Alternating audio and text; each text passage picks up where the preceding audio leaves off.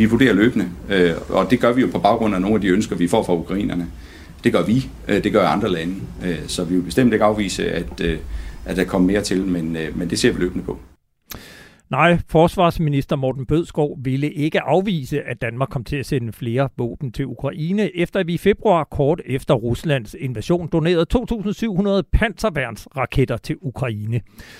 Men siden har der været helt lukket for informationer om, hvad Danmark egentlig har doneret til det krigshavede land, ligesom at folketingspolitikere over en bred kamp fuldstændig har afvist at fortælle, heller ikke til baggrund, hvad Danmark hjælper med.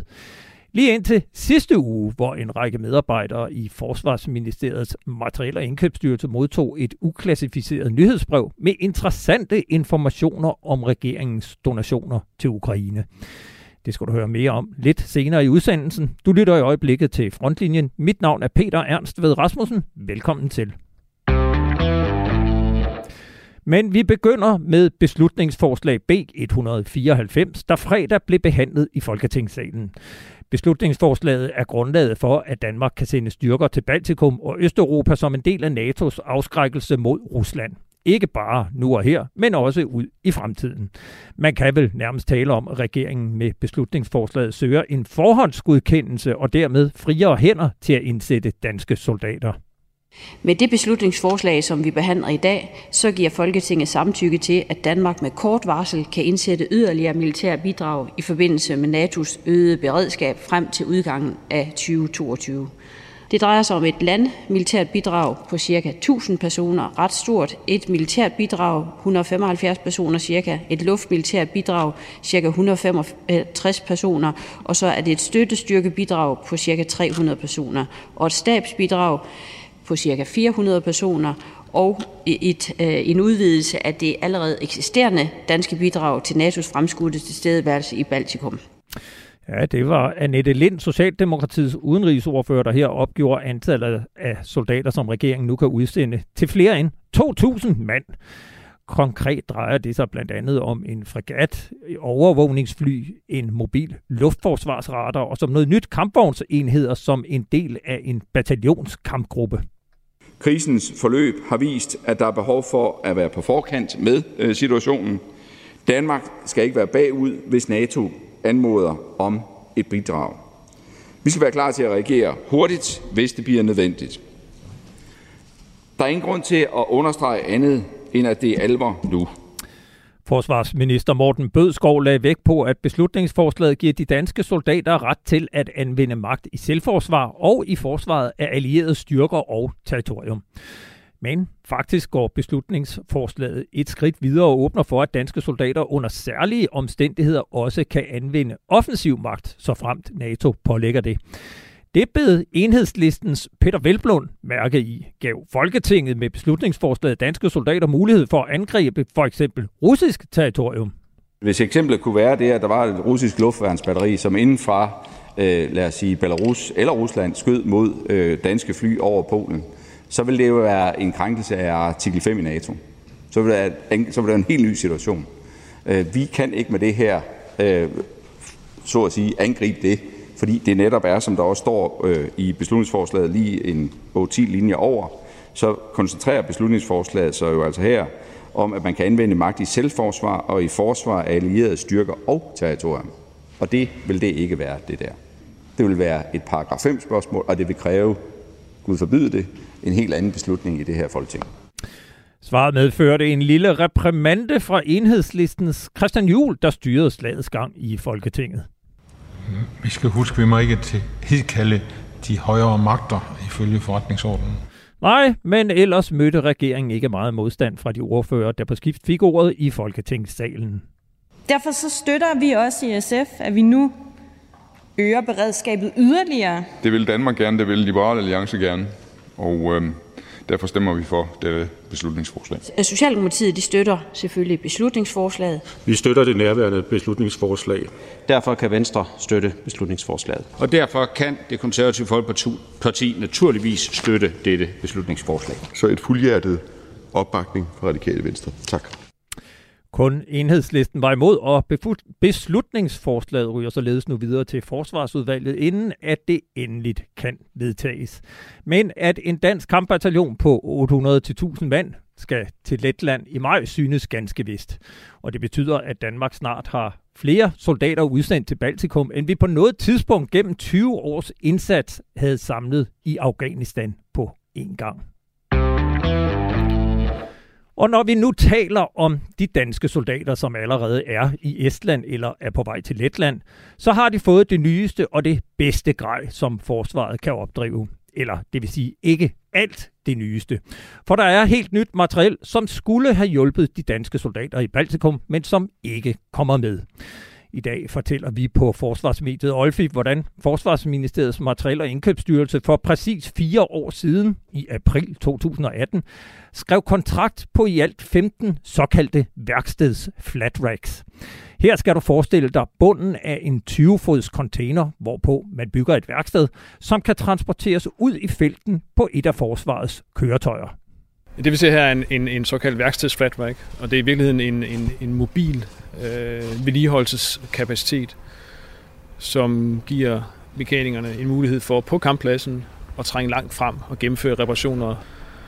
Den skal indgå i øh, første brigade i den bataljon, der hedder første logistikbataljon, øh, som bliver udstyret med de her 15 styks. Den kan transporteres frem, og så kan den gennemføre og, og facilitere øh, reparationer ude på stedet, kan man sige. Og til det formål har den forskellige slags aggregater ombord, svejsning, trykluft øh, med videre, og en kran, der kan løfte øh, forskellige medier, reservedele, en motor ud af en kampvogn øh, osv. Og så er der nogle vilkår, øh, som er gode til mekanikerne, de kan stå under, øh, også så de er beskyttet øh, fra vejrliget, øh, når de gennemfører reparationen. Sådan forklarede Oberstløjtnant Søren Høst fra Forsvarsministeriets Materiel- og Indkøbsstyrelse, da jeg den 1. juni for over 10 måneder siden besøgte Aalborg Kaserne for at få forvist denne nyindkøbte mobile værksteds flat rack. Og øh, jeg må blankt indrømme, at den såkaldte Forward Repair System NATO, forkortet FRSN, ikke bare er smart. Den er drønsmart, hvis ellers den virker. Og det gør den bare ikke. I den forgangne uge ringede jeg til major Kasper Bi fra 1. Logistikbataljon i 1. Brigade, som her fire år efter kontraktunderskrivelsen for længst skulle have overtaget de 15 mobile værkstedscontainere. Så hvordan går det egentlig med dem? Hvor mange har du fået overdraget fra Materiel- og Indkøbsstyrelsen til operativ brug? Øh, jamen, øh, Logistikbyråen har for nærværende ikke modtaget nogen af de her værkstedsflatracks. Nej, det har Logistikbataljonen ikke, og derfor har soldaterne i Baltikum heller ikke nogen værkstedsflatrack med ude i den skarpe ende, som det ellers var planen. Da Materiel- og Indkøbsstyrelsen havde skrevet kontrakten under, fandt man ud af, at kranen på flatracken var dimensioneret forkert. Den kunne ganske enkelt ikke løfte højt nok. Derfor måtte man skifte kranen ud med en helt ny, større og tungere kran. Det medførte helt nye problemer, fortæller Kasper Bie fra 1. Logistikbataljon.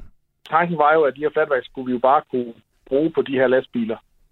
Den er så endt med at blive så tung, at vægtfordelingen på lastvognen øh, gjorde, at vi ikke kunne, kunne køre med det. Og derfor har der været nødvendigt at lave en, øh, og det tror jeg faktisk også blev nævnt den dag, du var på besøg heroppe, at der var blevet lavet en plan for at ombygge 15 lastvogne, øh, således at de kunne øh, kører lovligt med, den her, med de her flatracks. Så det handler sådan set om at, at konfigurere den, således at flatrack kan komme længere frem på bilen, og tyngdepunktet kan blive ændret. Den operation har nu været i gang i over et år, og var det allerede, da jeg mødte Søren Høst fra Forsvarsministeriets Materiel- og Indkøbsstyrelse i juni på Aalborg Kaserne.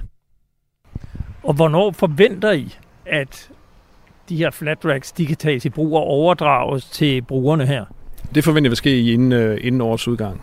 Øh, den, den modifikation af lastbiler, den afhænger af, hvornår lastbilerne er til rådighed for os, så de kører rundt og, og bliver brugt af de operative enheder. Så i takt med og i planlægningen, samråd med, med de operative enheder, så trækker vi lastbilerne ind og gennemfører den her modifikation. Øh, og det forventer vi afsluttet øh, inden årets udgang. Således at samtlige 15 værkstedsfabrik med den modificerede lastbiler, de er ude og køre til brugerne inden året, ude, inden året er om her. Men, men, men, ombygningen af lastbilerne er altså langt fra afsluttet, og i november væltede så endnu en dominobrik i sagaen om Materiel- og Indkøbsstyrelsens fantastiske værksteds Flatrack. Det kan man læse i en mail fra Forsvarsministeriets Materiel- og Indkøbsstyrelse, som vi har fået fat i på Olfi. Mailen er afsendt den 23. november til en række involverede parter i projektet og har emnefeltet, i emnefeltet ordlyden, citat, brugsforbud af værkstedets Flatrack M18, citat slut. Og teksten lyder, citat, vi har oplevet et brud på kranwiren på FRSN, altså på værkstedets flatracken, og er i gang med at undersøge root cause sammen med FMI, samt udbedring af fejlen sammen med leverandøren. Indtil videre er vi nødsaget til at udstede et brugsforbud på kranen på FRSN. Citat slut. Ifølge major Kasper Bi fra 1. Logistikbataljon har den udbedring taget længere tid end forventet, og derfor venter han stadig på at få den første flatrack overdraget, så han kan begynde at uddanne sit personel. Selvom I skulle overtage flatrackene i morgen, så har det lange udsigter for, at de reelt set kan tage til brug operativt. Ja, altså nu kommer jeg på, hvad du mener med lange udsigter, men der vil, der vil, der vil som minimum gå nogle måneder. Øhm, og så skal det jo også plads med de øvrige aktiviteter, der er planlagt. Mm. Øhm, så øh, ja, der vil, der vil gå noget tid. Hvor, øh, det er jo sådan et øh, måske lidt underligt spørgsmål. Jeg kan ikke lade være med at spørge dig, hvor frustrerende er det som, som chef for en, der skal modtage noget materiel, som folk faktisk står og skriger på, hele tiden skal vente og vente og vente, og, og ikke kan få lov at tage det i brug? ja, altså det, det kommer også meget på, hvordan man er som person. Jeg vil sige, det der sådan set er... Øh, jeg betragter det lidt som et vilkår. Jeg kan ikke rigtig gøre noget ved det. Øh, men det, der frustrerer mig mest, det er, øh, at vi jo har fået flyttet det af flere omgange. Fordi når vi får en øh, justering af modtagsdatoen, så laver vi jo vores planer om. Øh, og det involverer jo nogle konditioner og noget arbejde. Og hvis vi så flere gange på hinanden for at skubbe den dato, så skal vi jo lave planerne om igen og igen. Og det vil jeg nok sige er nok det, der frustrerer mest også, fordi det koster også nogle ressourcer. Vi ville selvfølgelig gerne have talt med og interviewet leverandøren. Han hedder Christoffer Glæsel og er direktør i virksomheden Glaucus. Men han er ikke vendt tilbage på vores gentagende henvendelser, men må ikke vi vender tilbage til den historie på et senere tidspunkt. Og med det forlader vi de danske værksteds flatracks og vender blikket mod NATO. For mens Rusland ikke kunne acceptere, at ukrainerne nærmer sig den vestlige forsvarsalliance, så har såvel Finland som Sverige med afsæt i Ruslands invasion taget hastige skridt mod et medlemskab. Tilbage i januar, da debatten om et finsk NATO-medlemskab blandede sig med spekulationen om en mulig russisk invasion af Ukraine, talte vi her på frontlinjen med Jussi Ninistø, der var Finlands forsvarsminister fra 2015 til 2019. Dengang fortalte han, at han tidligere havde været imod et finsk NATO-medlemskab, men at han nu var en forbeholden tilhænger. Siden da har den russiske invasion af Ukraine fået debatten i Finland til at tage endnu et stort skridt. Russia's attack to Ukraine was an eye-opening experience for many, many Finns. We don't see that there is a direct military threat against Finland right now, but we think that it could be possible after Russia has finished business in Ukraine. Ja, det er Jussi Ninistø, som min kollega Jeppe Rets Husted har talt med, og han siger, at øh, Ruslands invasion af Ukraine har været en kæmpe øjenåbner i Finland. Ikke at der er en direkte trussel mod Finland, men hvad kommer der, når Ruslands engagement i, i Ukraine er færdig? Han fortsætter. A lot of things have changed since we last spoke before Russia attacked Ukraine. It seems like now the people of Finland they are making decisions about joining NATO and forcing our prime minister and president and government to apply for NATO membership. The pressure is very high right now from the people's side. Nowadays, you have to explain yourself if you are against NATO membership. Uh, it used to be very different two or three months ago. Ja, han fortæller, at billedet har fuldstændig ændret sig, og der er et massivt pres på både regeringen, statsministeren og præsidenten for at øh, søge NATO-medlemskab. Nu skal man forklare sig, hvis man er imod et NATO-medlemskab, hvor det i virkeligheden var anderledes før i tiden. I think Finland will become a NATO member during this year. I don't know exactly when. Nobody knows because the process can be very quick, but the treaty has to be ratified in all of the member nations, including Denmark. I don't think there will be any problem with Denmark, but there might be some countries that are question marks, for instance, Hungary. Ja, han siger, at han regner med, at Finland bliver medlem af NATO inden årets udgang, og det skyldes, at Først skal det ratificeres, det skal godkendes i NATO, og så skal alle 30 NATO-medlemslande ratificere en, en ændring og godkende Finland som medlem, og derfor kommer der til at gå noget tid. Nu kan jeg byde velkommen til Hans Mauritsen, seniorforsker på Danmarks Institut for Internationale Studier. Velkommen til. Ja, tak skal du have. I slutningen af marts, altså for en lille måned siden, der argumenterede du i en kronik på Altinget for, at det var usandsynligt, at Finland ville blive medlem af NATO. Er det fortsat din holdning? Uh, nej, uh, det er det ikke.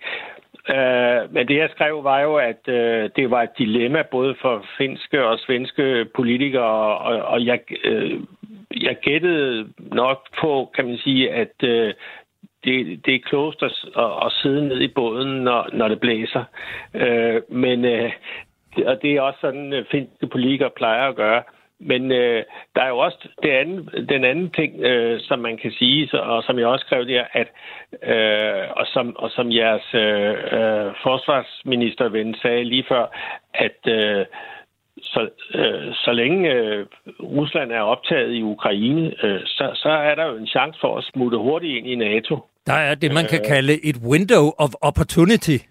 Lige præcis. Hvis nu processen tog alt for lang tid, så ville, så ville det farlige, det ville netop være overgangsfasen, hvor man ansøger om, om medlemskab, inden man har fået NATO's øh, sikkerhedsgaranti. Mm. Øh, og derfor så, så er det i hvert fald noget, der skal gå hurtigt. Fordi i gamle, dage, i gamle dage, der snakkede man om, at både i Sverige og Finland, at der skulle være en folkeafstemning, fordi man sagde, at det, vi plejer jo at stemme om EU, og derfor skal vi selvfølgelig også stemme om NATO, fordi det er jo begge dele er jo to vigtige ting. Ikke? Men øh, det har man så fundet ud af nu begge steder, at øh, nej, nej, det, vi, det, det egner sig ikke rigtigt til folkeafstemning. Nu øh, fortalte øh, Jussi Ninistø jo, hvad han mener, der er sket, men, men med dine ord, hvad har ændret sig, siden du skrev kronikken?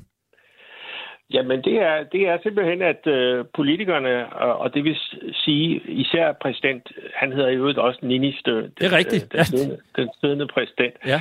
Øh, han, han har meldt klart ud, at, øh, at han synes, at øh, Finland skal øh, ansøge om øh, medlemskab. Så jeg tror faktisk, det er en præsidentbeslutning. Det, det kommer jo selvfølgelig som et pres nedefra, altså fra befolkningen for nogle år siden, eller for bare et halvt år siden, der var det 20 procent, 19-20 procent af finderne, som ønskede NATO-medlemskab. Nu er det 60 procent cirka. Så det er jo en kæmpe, kæmpe stigning. Jussi Ninistø, han var Finlands forsvarsminister fra 15 til 19, som vi hørte før. Han mente, at medlemskabet vil være en realitet inden årets udgang. Hvad, hvad er dit tidsperspektiv? Ja, men øh, det er jo også det, at øh, jeg, jeg tror, man vil indsende en ansøgning i maj måned, så har, har NATO, det har, har så topmøde i juni, øh, så mangler man så ratificeringen. Det er jo det, der tager, tager tid, ikke? Og det vil sige, så skal den godkendes i hver enkelt øh, medlemsland, så det, det er faktisk et temmelig krævende proces, og det vil så ske i løbet af, af efteråret. Vi skal lige høre fra øh, Jussi Ninistø. Øh, han gør nemlig meget ud af, at et muligt NATO-medlemskab ikke er det eneste, Finland har sat i gang siden invasionen af Ukraine. Just recently our government decided to put quite a lot money into defense budget. So it's not only the NATO membership that we are applying, but we are also improving our defense, which is already at a quite high level. So we will be clearly the strongest military power in the Scandinavia. especially the Baltic countries are very interested for Finland joining NATO because they don't have their own air forces, so the Finnish air force would be quite an asset to them. Ja, og det han siger her er, at det er jo ikke kun et NATO-medlemskab. Øh, den finske regering har også lige besluttet at øge forsvarsbudgettet markant, og at Finland derved med afstand har det stærkeste forsvar i hele Skandinavien. Det er noget, som blandt andet balterne sætter pris på, fordi balterne ikke har noget flyvevåben selv. Hans Moritsen, seniorforsker på DIS, altså Dansk Institut for Internationale Studier. Hvordan vil et finsk medlemskab af NATO ændre sikkerhedssituationen i Østersø-regionen? Jamen, det vil jo, det vil jo øh, for lige først at sige, øh, øh Finland har et meget stærkt territorialforsvar selv, selv hvis man ikke kommer ind i NATO, øh, så har man, så kan, har man 280.000 reservister, man kan mobilisere på kort tid. Man har altså bevaret et territorialforsvar, mens andre lande er gået over til og, og have, have mindre styrker. Så, så man har et, et meget stærkt forsvar endda, også, også i europæisk sammenligning. Og så siger du, hvordan vil det ændre billedet i, i ja, det er jo hele det nordeuropæiske billede, der vil ændre sig, fordi jeg vil gætte på, at Sverige øh, kommer med i samme... Øh, svenskerne har øh, tøvet øh, lidt mere end finnerne, men, men jeg tror, når Finland går ind, så vil Sverige også gøre det. Så hvis du kigger på øh, landkortet, så, så er det jo... så, så er NATO jo nu pludselig kommet helt grænsen op til Rusland i, i Nordeuropa. Ikke? Det, har det, det har det ikke gjort før. Ja, der er selvfølgelig, der er selvfølgelig Baltikum, øh, og, og så kan man sige, Finland har jo den her, er det 1340 km, altså 1340 km grænse til Rusland. Så ja. det bliver pludselig noget helt andet end, end den lille grænse, som Norge trods alt har, der mm. grænser op til, fin- til, til Rusland. Ja, det har du ret i, men, men det, det er kun 150 km. Det, det er ikke så meget. Så, så nej, det vil, være, det vil være noget helt nyt. Men som jeg har forstået den finske debat, så vil det altså være sådan, at man vil køre efter en løsning med NATO-medlemskab med reservationer. Altså det er ikke sådan, at man vil åbne for udenlandske baser på finsk jord eller kernevåben på finsk jord. Så der vil man være lidt forsigtig. En uh, talsmand fra det russiske udenrigs- udenrigsministerium troede i februar med politiske og militære konsekvenser, hvis Finland og Sverige bliver medlem af NATO. Og i sidste uge, der sagde Vladimir Putins talsmand Peskov, at Rusland vil øh, have behov for at udbalancere situationen med egne tiltag, hvis Finland og Sverige søgte om NATO-medlemskab. Hvad mener han med det? Hvad kan Rusland gøre? Jamen altså, det er jo så det, der er det gode spørgsmål. Ikke? Det er der ikke rigtig nogen, der kender svaret på. Det er heller ikke meningen, at vi skal, vi skal vide det jo. Fordi det er jo, det er jo sådan en slags trussel. Ikke? Ja det kunne være et, et militært angreb.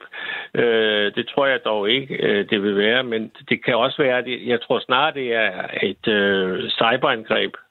Jussi Ninistø, han omtaler det som en reel risiko, at Rusland eksempelvis kan erobre en mindre bid af Finland, og derfor siger han også, at USA eller andre skal give Finland konkrete sikkerhedsgarantier for perioden fra, at Finland officielt ansøger om et medlemskab, til at landet optages og dermed beskyttes af artikel 5, den såkaldte musketerede. Er der ja. fortilfælde for den slags garantier, fra, der er givet til ansøgerlande? Det mener jeg ikke, der er. Fordi da man optog landene i, i Mellemeuropa, der, der var det en mere afspændt situation. Altså for eksempel i steder som Slovenien og Slovakiet, der var så god tid, så man ligefrem kunne holde folkeafstemninger og sådan noget. Så det var en helt anden situation på daværende tidspunkt. Jeg mindes ikke, at man har optaget nye medlemmer i en så spændt situation, som, som det er lige præcis nu. Men øh, det er vel heller ikke forkert at sige, at det var lige præcis den garanti, som øh, NATO's generalsekretær Jens Stoltenberg egentlig udstak, da han her for nylig talte om øh, muligt NATO-medlemskab til såvel Finland som Sverige. Ja, du mener i overgangsperioden? Præcis. Ja, ja, øh, jo, jo, men det, det er jo også det, man, man, man, øh, man gerne vil have, fordi man er, man er lidt bange for overgangsperioden. Hvis vi sådan ser på øh, forholdet til Danmark, hvad vil det betyde for Danmarks sikkerhed, hvis pludselig Finland og Sverige også bliver medlemmer af NATO? Jo, men det vil jo altid være en fordel, jo flere lande du har omkring dig, som er med i den samme øh, forening, havde jeg sagt. Øh, det så vi jo allerede dengang, da Polen blev medlem så fik Danmark jo en mere øh, selvhævdende udenrigspolitik, og, og så da balterne kom ind, det var, det var jo et meget på efter dansk forarbejde, at de baltiske lande kom ind i NATO, øh, så fik vi jo ligesom sådan en slags øh, bufferzone i forhold til Rusland. Så, så det, var, det, det var positivt. Og, og hvis man så ser på de militære styrker, at, de, altså at Finland og Sverige, hvis vi tager dem med, er de klar til bare at blive en del af NATO, eller, eller skal der nogle tilpasninger til, eller er de to øh, forsvarsstyrker reelt set klar til at samarbejde fuldstændig på lige fod med NATO-landene?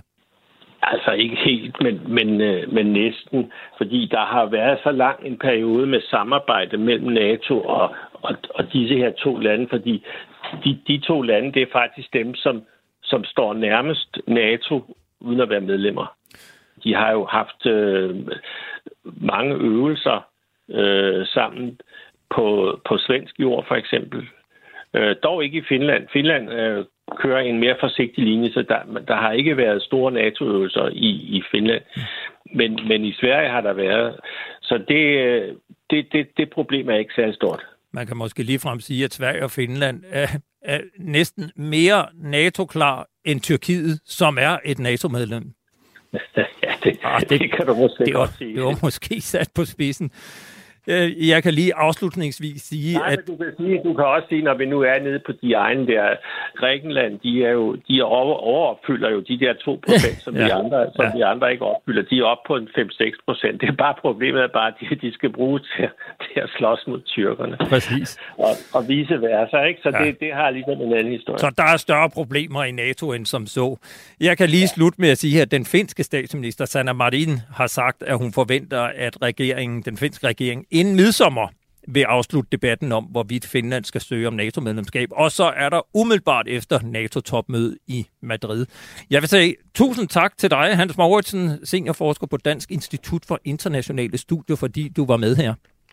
Ja, selv tak. Du lytter i øjeblikket til Frontlinjen. Mit navn er Peter Ernst ved Rasmussen, og nu skal vi videre til noget åbenbart meget hemmeligt. Den 27. februar, tre dage efter Ruslands invasion af Ukraine, begyndte offentliggjort Forsvarsministeriet, at Danmark vil donere 2.700 skulderbårende panserværnsvåben til det ukrainske forsvar. Men lige siden, der har der været ualmindeligt stille om militær hjælp fra Danmark til Ukraine. Forsvarsministeriet skrev ellers i et mailsvar til os her på frontlinjen i marts, at, citat, Generelt kan det oplyses, at regeringen ønsker at støtte Ukraine herunder også gennem donation af våben. Donationer sker på baggrund af ønsker fra og i samarbejde med de nationale ukrainske myndigheder. Citat slut. Siden har vi ikke fra officielt hold hørt mere, men i denne uge var der så alligevel nyt om danske donationer til Ukraine. Onsdag kunne vi på Forsvarsmediet Olfi fortælle, at Forsvarsministeriets materiel- og indkøbsstyrelse i en intern og uklassificeret orientering fra det, der hedder kapacitetsansvarlige luftsystemer, eller KALU, samme dag udsendte et ganske opsigtsvækkende internt nyhedsbrev. På den sidste side i nyhedsbrevet kan man læse, at citat Beslutningerne om donation af materiel er truffet af regeringen som en ekstra bevilling på samlet 50 millioner kroner. Heraf går 25 millioner kroner til droner, citat slut. I nyhedsbrevet kan man videre læse, at de 25 millioner kroner er brugt på at indkøbe 25 dronesæt fra virksomheden Skywatch, der ligger i et industrikvarter i den nordjyske by Støvring, og at de første fem droner allerede blev leveret den 18. marts til ukrainerne via Polen. Det rejser jo en række spørgsmål. Hvorfor har de danske myndigheder lige valgt at indkøbe 25 droner til ukrainerne? Hvordan er handlen kommet i stand, for det må være gået ualmindeligt hurtigt? Og hvorfor lige droner fra virksomheden Skywatch, hvor i øvrigt den tidligere herrchef og fængselsdømte Hans Christian Mathisen i dag er vice president?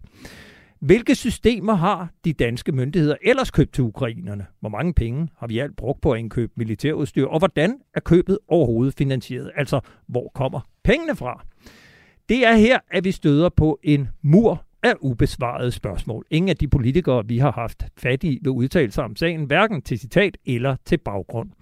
Selvom en centralt placeret kilde til baggrund oplyser, at en sådan beslutning naturligvis er klappet af med Folketingets partier. Derfor gik vi videre til Forsvarsministeriet, men også her møder vi en manglende lyst til at svare på spørgsmål om de 25 droner. Citat. Af hensyn til fortroligheden om operative forhold har Forsvarsministeriet ingen kommentarer til donationer. Citat slut. Og det samme gælder for finansieringen af købet. For den ekstra bevilling på 50 millioner kroner til indkøb af materiel til Ukraine, som omtales i nyhedsbrevet fra Materiel- og Indkøbsstyrelsen, har aldrig været meldt offentligt ud. Og selvom 50 millioner kroner måske lyder som et mindre beløb, så kan det ikke bare sådan bevilges. Enten skal millioner findes, millionerne findes igennem en omprioritering inden for en eksisterende pulje, hvor pengene altså egentlig var afsat til helt andre formål, eller også skal det stemmes igennem Finansudvalget som en ny bevilling. Det sker gennem et såkaldt aktstykke. Men ikke engang, hvor pengene kommer fra, kan offentligheden få at vide. Jeg læser igen et svar op fra Forsvarsministeriet. Citat. Der er af hensyn til fortroligheden om operative forhold enighed blandt vores allierede om ikke at kommunikere nærmere om donation af våben og ammunition.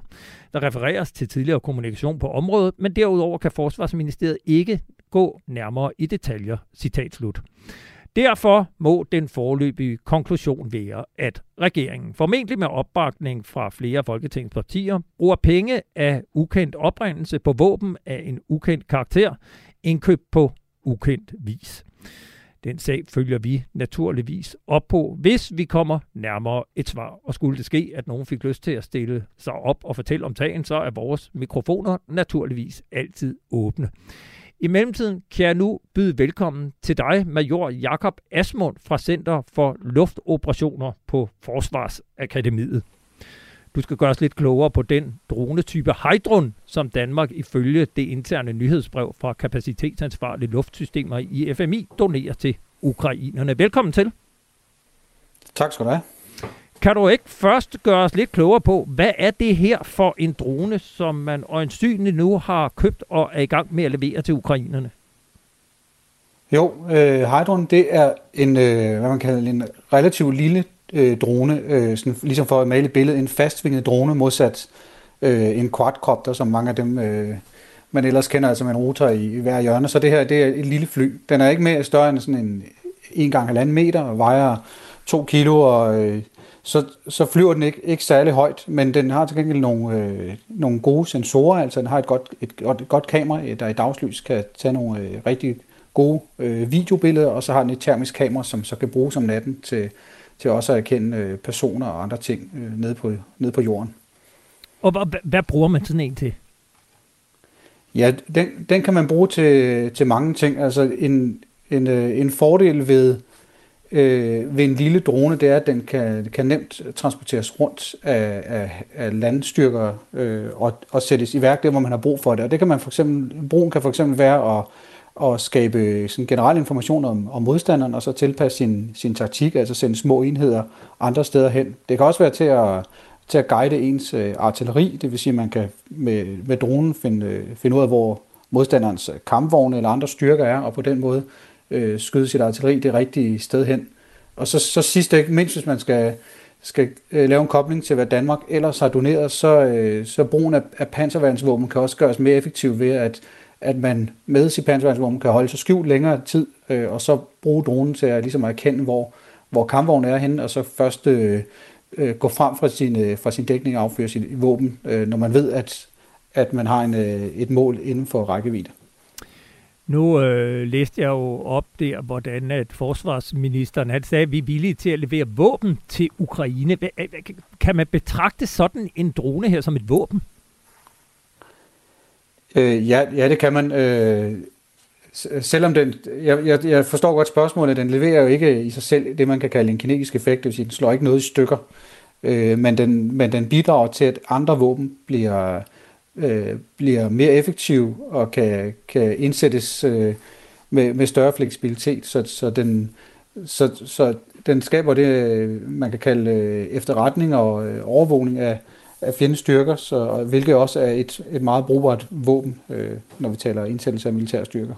Når du nu fortæller, at den flyver lavt, og den har sådan en rimelig størrelse, fordi at den også skal trods alt kunne se, hvad der foregår på jorden, hvor, hvor let er sådan en at opdage, og hvad, hvad, altså, hvor hvor sikker er man på, at den kan få lov at fuldføre sin mission, eller er der sådan en, der vækker opsigt og bliver skudt ned forholdsvis let? Den, ja, den, den, er, den, er, øh, den er meget lille, og den er, altså, men man vil næsten kunne, kunne kalde den øh, stealth, og man alene på grund af sin størrelse vil en radar have svært ved at opdage den, øh, og på grund af sin fysiske størrelse vil den også være svær at se med øjnene. Den flyver i, i 250 øh, øh, til 300 meters højde cirka, når den, når den, når den bruger sine, øh, sine kamera. Og hvis man prøver at få øje på noget, der er, der er på størrelse med, med, en, øh, med en måge, en stor måge i, på 250 meters afstand med det, med det alene ved bord øjet, så, øh, så vil man opdage, at det er, det er næsten umuligt. Øh, og moderne øh, elmotor, som sådan en flyver med, er også stort set lydløs på den afstand. Så den er ret effektiv. Altså, så kunne jeg jo fristes til at spørge, hvordan bruger man den? Kræver det en affyringsramme og Skal den have en landingsbane for at komme ned, eller, eller hvordan fungerer sådan en? Nej, altså øh, droner af den her type, øh, og, og det siger jeg, fordi der også findes andre droner af den her type, øh, det, man har, øh, selve systemet er pakket i noget, der minder om en, en stor rygsæk, hvor man har øh, selve dronen, man har en øh, styringsenhed, som minder om en, en iPad sådan i størrelse, måske en lille smule tykkere, og så har man en antenne, som, hvor styringsenheden kan kommunikere med, med rygsækken. Det, så det tager cirka øh, 5 minutter at stille det her udstyr op, og så tager man simpelthen og, og kaster dronen afsted. Den vejer som sagt kun øh, lige mellem 2 og 3 kilo, så, øh, så en, et almindeligt, en almindelig soldat har ikke noget problem med at, at kaste den her sted. Øh, og så styrer man den så fra sin, fra sin iPad-lignende øh, øh, jordstation, som man så har med sig. Nå, hvor, hvor vanskelig er den så at bruge? Øh, altså, jeg har ikke selv prøvet den, men, men det, som jeg, øh, det, som jeg hører, det er, at altså, hvis man kan finde ud af at bruge en, en iPad eller en smartphone, øh, så kan man også finde ud af at bruge den her drone. Så, så meget nem at, at lære at, at anvende, og det, og det er jo også i sig selv en, en kæmpe fordel, og også ret vigtigt, når man leverer øh, noget til, til nogle mennesker, som, øh, som altså ukrainerne, som lige nu er i krig, det er, at vi leverer noget, som, så hvis de ikke kender det i forvejen, så kan de nemt øh, lære det og bruge det og hurtigt implementere det i, øh, i deres, øh, i deres, øh, hos deres indsatte styrker. Så, så med, efter din bedste ord, øh, overbevisning, hvor effektivt et øh, værktøj er det her så for ukrainerne med, med den krig, de står midt i? Ja, det er, det er et meget effektivt værktøj. Øh, det, her, det her, som jeg nævnte før, med at man fra luften kan, kan overvåge fjendens øh, kampvogn, det er jo normalt noget, man, man jo vil kunne bruge et, et flyvevåben til. Men det, Ukraine er ret udfordret med, med brug af sit flyvevåben øh, på grund af russernes øh, luftforsvarssystemer og russernes egne kampfly. Så, så dronen her, den giver en, øh, en mulighed for, at, at de alligevel kan, kan operere med, altså med overvågning for luften, og så skaber på den måde øh, en, en langt større fleksibilitet i, i brug af deres, øh, af deres landstyrker. Nu er det jo en dansk drone, som jeg fortalte. Øh, er det noget, øh, det danske forsvar også bruger?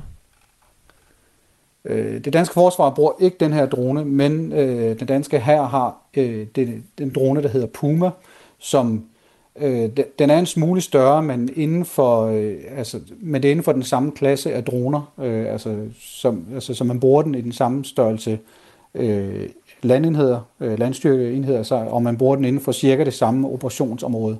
Øh, og den har, den har de opereret med i nogle år, og også, der var også en forgænger til den, som, som, øh, som også har været indsat øh, øh, uden, for, uden for Danmark.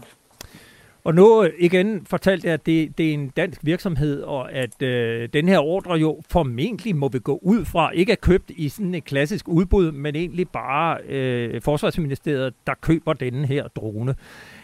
Er der an, altså andre danske producenter, eller andre producenter, der har noget, noget lignende materiel? Øh, er det noget, du kender noget til?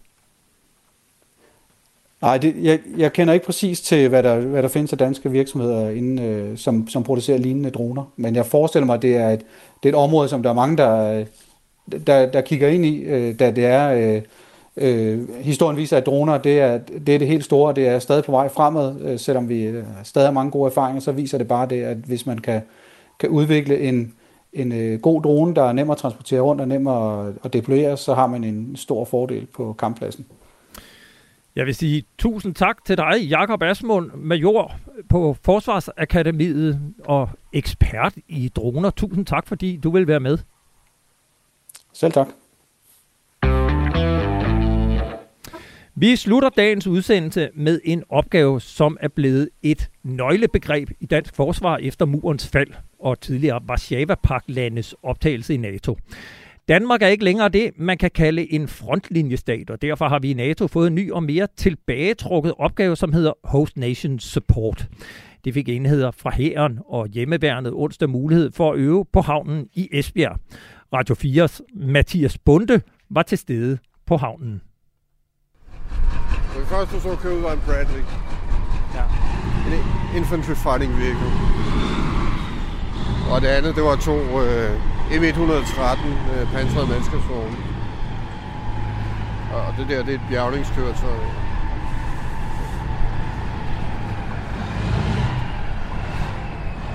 Hvor ekstra er det at, at kigge op på det her kæmpe skib og se militære køretøjer komme ud? Jeg kan sige, øh, altså i dansk sammenhæng er det jo relativt ekstraordinært, fordi det er jo det, det største skib, der nogensinde er anløbet Esbjerg Havn.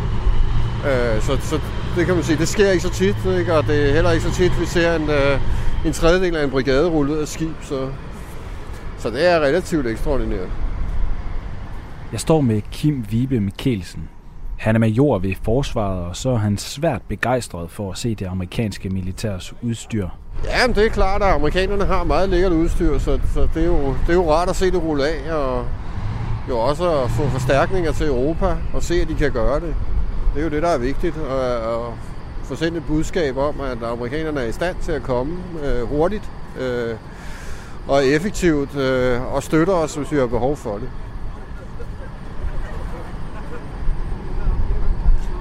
Det er så to Humvees, der kommer ud nu. I alt ankom over 300 amerikanske panserkøretøjer til Esbjerg, og samtidig tager havne i både Grækenland og Holland imod yderligere amerikanske køretøjer og materiel. Senere følger godt 4.000 soldater, som er en klar opgradering af den amerikanske tilstedeværelse i Europa. De soldater, som de skulle have erstattet, rejser nemlig ikke hjem til USA. Til stede på havnen i Esbjerg var den amerikanske generalmajor Bob Burke, der sammen med resten af den amerikanske hærs 5. korps normalt hører hjemme i Fort Knox i Kentucky. This is unprecedented. We've not done this in many, many years um, to have this much force here. Um, so uh, it, it's, it's a good test to show how capable we are as a U.S. military to be able to project force and get it here quickly and, and have it present uh, to do with what we may need them to do into the future, uh, which you know is kind of unknown to us. But it is extraordinary, and it's a big deal uh, strategically. Ja, han siger, at det er mange år siden, at vi sidst har haft så mange styrker samlet i Europa, og det er en god test af, hvor hurtigt den amerikanske, den amerikanske her kan forskyde styrker ind i Europa. Det er ekstraordinært. Selvom det amerikanske materiel altså landede på dansk jord i Esbjerg, så var det faktisk den britiske her, der ledede operationen. Og det er også den, der står for at sende udstyr og materiel videre til Polen, hvor det skal indgå i en stor NATO-øvelse. Min kollega Mathias Bunde fangede brigadegeneral Chris King, der er chef for den særlige logistikbrigade i den britiske her, der skal understøtte akutte indsættelser og langvarig logistisk støtte. Why is the UK doing this? I'm just wondering because it's US material and it's on Danish soil and it's yeah. going to Poland. Why, why is UK involved? So in in this port, this is a UK facilitated operation. When we get to Poland, the other end, the US will facilitate the offload of our equipment in that port. So this is about share burden sharing of responsibility over what is an exercise which is over um, you know five or six different countries um, with 10 different nations. Øh, han fortæller, at Storbritannien tager imod det amerikanske udstyr i Danmark, og britterne står for at sende det videre til Polen, i øvrigt sammen med dansk og britisk øh, udstyr. Her er det så amerikanerne, der overtager ansvaret, og det handler ifølge Chris King om at få fordelt byrderne i en logistisk operation, der involverer 10 nationer og går igennem seks lande. Nu kan jeg byde velkommen til dig, brigadegeneral Henrik Lyne. Ja, Goddag. Goddag. Du var indtil 1. december chef for 1. brigade og venter i øjeblikket på at tiltræde som næstkommanderende i hæren den 1. september. Vi taler jo en del om det her Host Nation Support. Kan du ikke prøve at gøre os lidt klogere på, hvad er det i virkeligheden for en opgave? Skåret ind til benet, så er Host Nation Support, support civile militære støtte til en allieret øh, nation, der ønsker at benytte sig af en allieret territorium og faciliteter. Og det kan jo være til enten kortere eller længerevarende ophold, og eventuelt en videre deployering til en, en endelig destination. Og det vil sige, at øh, støtten den omfatter altså modtagelse af enhederne, ophold i landet, og så slutligt transit til den endelige destination. Og der er det lige vigtigt at pointere, at når de passerer landegrænsen, så er det ikke længere vores opgave, men den næste nations ansvar at yde støtte.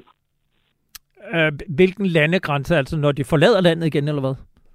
Jamen eksempelvis, øh, når de amerikanske styrker, som vi taler om her, de øh, kører ned gennem Danmark og passerer grænsen, landegrænsen til Tyskland, jamen så øh, slutter vores opgave som host nation support. Okay, og du, du sagde, at det er både civil og militær hjælp. Hvad, hvad kunne en civil hjælp øh, i forbindelse med det her host nation support gå ud på? Jo, men der er en meget stor, øh, en meget stort antal civile myndigheder og øh, han er sagt institutioner involveret. Eksempelvis hele Esbjerg Havn øh, har været involveret i det her. Og det er jo lige fra havnedirektør og hans stab til civil politi til dem, der i øvrigt øh, arbejder fysisk nede på havnen. Og derudover så er øvrige myndigheder i området jo også involveret i det. De skal varsles om, at det her det pågår, og der kan være nogle faciliteter, man skal benytte sig af. Så det er et meget tæt samarbejde og samspil mellem civil og militære myndigheder, når vi skal være host nation support. Så sagde du, at når øh, materialet krydser den næste grænse, så er det den øh, næste modtagernation, som egentlig har ansvaret. Så øh, det her skib, der kom fra, ja, jeg ved ikke, hvor kom det fra, USA går jeg ud fra. Hvor, hvornår havde I ligesom ansvaret for, for hele operationen? På et eller andet tidspunkt, når de passerer en, en, en øh, grænse eller en linje i, øh, ude i øh, søen, så overgår de øh, til vores, øh, eller til, så har vi ansvar for den, kan man sige. Det er jo et spørgsmål om at levere sikkerhed, og øh, på et eller andet tidspunkt i forbindelse med, at de indpasserer i vores territorium og indpasserer i havnefaciliteter, så overgår der jo et ansvar til os. Og det, og det vil sige, det handler også om, at man kunne have en fregat ud eller et skibe, som, som eskorterer sådan noget materiel ind til, ind til den havn, hvor, hvor, hvor det skal læses. Øh, helt bestemt. Altså nu er vi jo i, øh, han har sagt, øh, dyb fred her i Danmark, men havde det været i en krigssituation, så vil man se en, øh, en øh, stærk og velarmeret øh, eskorte, både øh, formodentlig til søs og i luften. Det er jo en meget, meget, meget værdifuld last, der kommer, og det er mange enheder, der er samlet på øh, et punkt, så de udgør jo et fristende mål for en eventuel modstander. Så ja, der vil bestemt være en ydre sikkerhed. Jeg kan høre, at vi skal opgradere øh, den danske øh, flåde. Kan, kan du ikke fortælle mig, hvor, hvor, hvor meget adskiller den her opgave sig fra den opgave, Danmark havde tidligere, altså eksempelvis under den kolde krig, hvor vi var en frontlinjestat? Selve operationen, altså operationen forbundet med at levere host nation support, tror jeg som ikke er så meget anderledes. Altså, det har jo altid drejet sig om at modtage den, facilitere deres ophold og øh, bidrage til, at de så kan komme videre. Men man kan sige, at øh, rammen og den sikkerhedspolitiske situation er jo i sagens natur helt anderledes i dag. Øh, og det er vel egentlig den største forskel for selve disciplinen og de øh, ting, der indgår her i, er vel stort set øh, ikke, har vel ikke ændret sig væsentligt, vil jeg mene. Og med det siger du også, at det var en disciplin, men også øvet og skulle kunne under den kolde krig. Jamen, da helt sikkert. Altså, og det blev også øvet. Altså, der kom der jeg jævnligt øh, udenlandske enheder, og der var planer for, hvordan øh, udenlandske enheder skulle ankomme til Danmark og, og opholde sig kortere eller længere tid, og så eventuelt, hvis det var nødvendigt, øh, deployere til et andet område. Så det er noget, vi har øvet tidligere, og derfor er det heller ikke en øh, fuldstændig ny og fremmed opgave for os. Hvad kræver sådan en opgave af kapaciteter? Jamen, det kræver øh, blandt andet kapaciteter, der kan forestå den meget omfattende planlægning og koordination, der skal gennemføres. Og det involverer både civile og militære myndigheder, og det er før og under operationen. Det er et stort setup, og øh, det vil typisk involvere rigtig mange myndigheder. Og øh, så kræver det et kæmpestort sikkerhedssetup, der sikrer, at vi kan gennemføre sådan en operation, øh, uden at vores modstandere får adgang til at genere øh, det, vi foretager os. Og så skal vi ikke slutte, at, eller så skal vi ikke glemme, at hele forudsætningen for sådan her operation er jo, at der bliver indgået nogle bilaterale juridiske aftaler, der skal indgås på nationalt øh, militærpolitisk niveau. Det er ligesom grundlaget for at komme videre. Men en, en stor operation, der involverer mange civile og militære myndigheder og enheder. Og, og hvis vi så kigger på sådan de mere militære enheder, altså for at sikre sådan en, en, øh, en opgave her, Hvad er det for militære enheder, man skal have? Det vil jo afhænge fuldstændig af en trusselsvurdering. Men lad os nu antage, at der var en, øh, bare rent teoretisk, der er, at der var en militær trussel af en eller anden karakter og størrelse. Jamen, så skal der etableres det, jeg vil kalde en sikkerhedsboble øh, med landstyrker, øh, styrker til søs og styrker i luften, således at man kan garantere og sikre, at den operation, der forløber ned på havnen, den forløber fuldstændig øh, sikkert og uden indflydelse af eventuelle modstandere. Og øh, der kan man sige, at aktuelt der har vi et markant hul, fordi vi har ikke noget landbaseret luftforsvar. Og det er et must, hvis man skal gennemføre sådan en operation her i en skarp øh, situation, fordi som sagt, det udgør et lønnende mål, et meget fristende mål for modstanderen, og derfor vil de også være interesseret i at kunne indsætte eksempelvis droner eller missiler, øh, fly etc., lidt afhængig af, hvor vi er henne i en eventuel øh, krig, og det skal vi selvfølgelig kunne øh, imødegå. Og der mangler vi altså landbaseret luftforsvar, men det er der heldigvis planer for, at vi får i øh, næste forlig, så det ser vi der frem til. Hvis, hvis nu det var en, en skarp situation, hvad er så din vurdering? Vil amerikanerne overhovedet benytte Esbjerg Havn, når vi ikke har noget så banalt som øh, luftforsvar? Jamen, det er jeg helt sikker på, at de vil. Altså, for det første, så er amerikanerne fuldt ud klar over, hvad vi kan og hvad vi ikke kan. Og de er også fuldt ud klar over, at der nu er indgået en ny aftale, altså det såkaldte nationale kompromis, hvor forsvarets midler øh, bliver øget ganske betragteligt, og det er også helt afgørende, fordi vi er øh, som bekendt skåret fuldstændig ned til sokkerholderne. Og det hilser de naturligvis velkommen, og jeg er helt sikker på, at de er helt trygge ved, at vi kan levere den øh, sikkerhed, der skal til. Og jeg talte med alle de involverede, også øh, de to amerikanske generaler og den britiske brigadegeneral. De var meget begejstret, både for området som sådan, på grund af vores meget veludviklede og velstrukturerede infrastruktur, men også fordi det hele det forløb jo bare fuldstændig glidningsløst, og der var styr på alle aspekter af den her operation. Så de ved, at hvis de kommer til Danmark, jamen, så kan de forvente en velplejenagt og tilrettelagt operation, og vi vil også øh, givetvis øh, kunne levere den sikkerhed, der skal til. Og jeg er sikker på, at hvis der stadigvæk skulle være nogle enkelte huller, jamen, så vil de også være behjælpelige med at inddække det. Så jeg tror, at de vil være helt trygge ved at komme til Danmark og bruge os som eventuelt transitland, øh, og vi kan levere den host nation support, som de efterspørger. Mm. Kan, kan du ikke fortælle her øh, i onsdags, hvor, hvor lang tid tog det at tømme sådan et skib og få de her øh, køretøjer og, og personel og mandskab skibet videre, altså fra skibet ankom til det reelt set kunne sejle igen. Hvad, hvad er det? Taler vi dage, eller taler vi timer, eller hvad, hvad taler vi om? Vi taler timer. Altså for det første så skal man lige gøre så klart, at det her det var en tredjedel af det, der hedder et Armored Brigade Combat Team.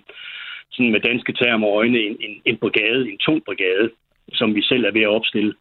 Uh, det tog uh, formodentlig en halv dag det kører meget, meget, meget professionelt, og efter et meget, meget, meget stramt program, hvor de her køretøjer, de kører i en lindstrøm ud af det her meget, meget store skib. Altså man skal tænke på, at det skib her, det kører mange flere enheder, end det vi så her. Øh, det fyldte jo sådan set lidt ligesom en ølkasse ind i KB-hallen, når man kiggede derind. Øh, men det gik relativt hurtigt, og det er også blandt andet, fordi amerikanerne og vores egne, øh, skal vi sige, myndigheder og enheder, de har prøvet det her før. De ved, hvad det går ud på. De ved, hvad der skal til for, for, fortæl lige, det, der er jo en række bæltekøretøjer og, og, og større øh, køretøjer, altså Abrams øh, kampvogne og, og des lige. Holder der så blokvogne klar til at transportere dem videre, eller har de blokvogne med selv, eller kører nogen af dem bare videre på, øh, på deres egne bælter, eller hvordan foregår det? Altså det sidste først, jeg kan garantere dig for, at de kører ikke på bælter, fordi øh, så, så, så når de sandsynligvis ikke øh, frem til Polen. øh, men de kører på en kombination af deres egne øh, blokvogne og så civilt hyret blokvogne, og så øh, leverer Danmark jo også nogle støtte. Øh, vi har jo også en blokvognskapacitet. Så man kan sige, at det er alle gode kræfter, der skillinger sammen. Altså blokvogne er jo ikke noget, noget land har i frøers mængde, og de kan slet ikke flytte øh, altså så mange, øh, skal vi sige, tunge kapaciteter. Så der må man gå sammen og trække på alle de ressourcer, der nogle gange er til rådighed. Og dermed var der i hvert fald endnu et sted, hvor man også skulle samarbejde med civile, kunne jeg forestille mig, under alle omstændigheder. Så tak fordi, at du vil gøre os meget klogere på, øh, hvad det egentlig var, der foregik øh, på Esbjerg Havn her onsdag, og hvad det er for en opgave, Danmark fremadrettet kommer til at skulle beskæftige sig med, når det kommer til Host Nation Support. Tak til dig, Brigadegeneral Henrik Lyne, kommende næstkommanderende i Herkommandoen. Selv tak. Og det var så, hvad vi nåede at have med i denne her udgave af Frontlinjen på Radio 4. Programmet blev lavet i samarbejde med journalist Jeppe Rets Husted, har du ris eller ros eller gode idéer til emner, som vi bør tage op, så kan du kontakte os på frontlinjen radio4.dk. Husk, at du kan også lytte til alle tidligere programmer i Radio 4's app, eller ved at besøge radio4.dk-frontlinjen. Og der er altså langt over 80 udsendelser at gå i gang med, så det er bare at komme i gang. Tilbage er der bare at sige tak for i dag. Vi er tilbage på næste tirsdag 11.05. God dag.